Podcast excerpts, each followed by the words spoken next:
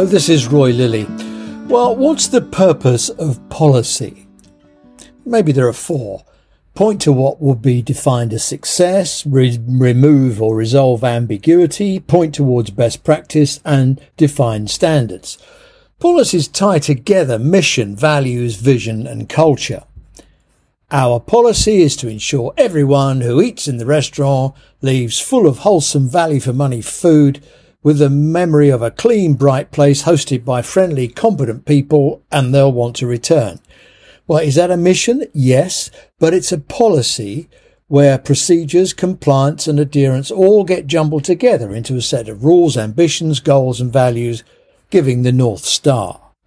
Stop the boats. It's a policy. It needs legislation, international cooperation, policing, compliance, the whole bag of the government's mechanics of government, including changing the law to make it lawful to ignore the law. Housing policy, defence, education, if you look closely, they all have an element of vision, wishing and hoping, and some grounding in the practicality of how to. Policy also helps to keep everyone in the organisation on the same page, keep the organisation running smoothly, keep employees across what's expected and how they're supposed to do it. Political policy is probably a poor example. Well, pick a topic, defence, procurement, NHSIT, levelling up, stop the boats, I could fill the page. And as we inch nearer to an election, and over the weekend it was announced that Sunak has just given civil servants permission to brief the opposition, we're likely to see more policies. Look for the gap between policy and implementation.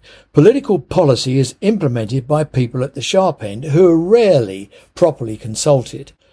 Moreover, the layers of management, bureaucracy and organisations that sit between policymakers and the doers conspire to create fog, bear traps, and sometimes cussedness.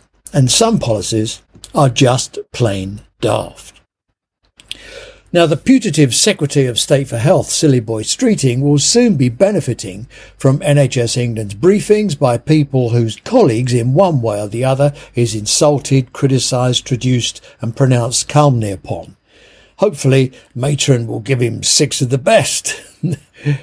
His big NHS problem ever mounting waiting lists. Now, Silly Boy's policy to deal with it involves taking money from people who are unlikely to be around for him to take it. That's the non-DOMs, of which only 500 are really wealthy and will be long gone. And I linked to an interesting article in the FT, which isn't paywalled this morning. And people, paying people, NHS people, to do extra work in their own time. Doctors and nurses paid overtime to do waiting lists. Now, he seems oblivious to the fact you can't do an operation without the car parks being open, security on duty, estates on call duty managers, bookings and admission clerks, nurses, surgeons, imaging and recovery staff, pharmacy, catering, OT, physio, transport, and I'm sorry for not mentioning all the other folk involved in Mrs. England's new hip. It's a shed load of money. Some staff will be pushed into a higher tax band, so it probably won't be worthwhile, and overtime is generally not pensionable. I doubt the silly boys thought about any of that.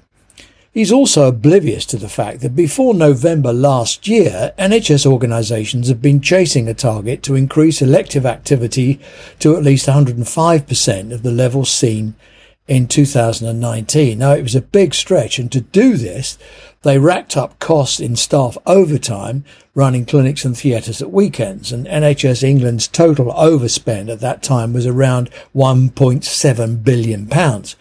He's oblivious to the fact the NHS is already sweating overtime, and the capacity for him to order more will require an eight day week. And no doubt he has that in hand. He's oblivious to, if we are serious about the NHS being a safety critical industry, a lorry driver can only sit behind the wheel for nine hours and an airline pilot can only fly for ten. How do you fancy lying, opera- lying on an operating table, knowing the surgeon has already worked 12 hours today and plans on doing 15? The anaesthetist started at 7 in the morning and it's now 9.30 in the evening and the nurses have already worked 60 hours this week and no one's had a proper break. Do you feel safe? No one has the power to command overtime, and when the pressure's on for Truss to bring down Labour's lists, the squeeze will be on staff to do extra time, should they want to or not. And that's when the bullying starts. Silly Boy is oblivious, naive, ill advised, and in my opinion, stupid and dangerous. Don't vote Labour until Charmer brings back John Ashworth and some proper policy. Thanks for listening. This has been Roy Lilly, and I hope we'll speak again soon.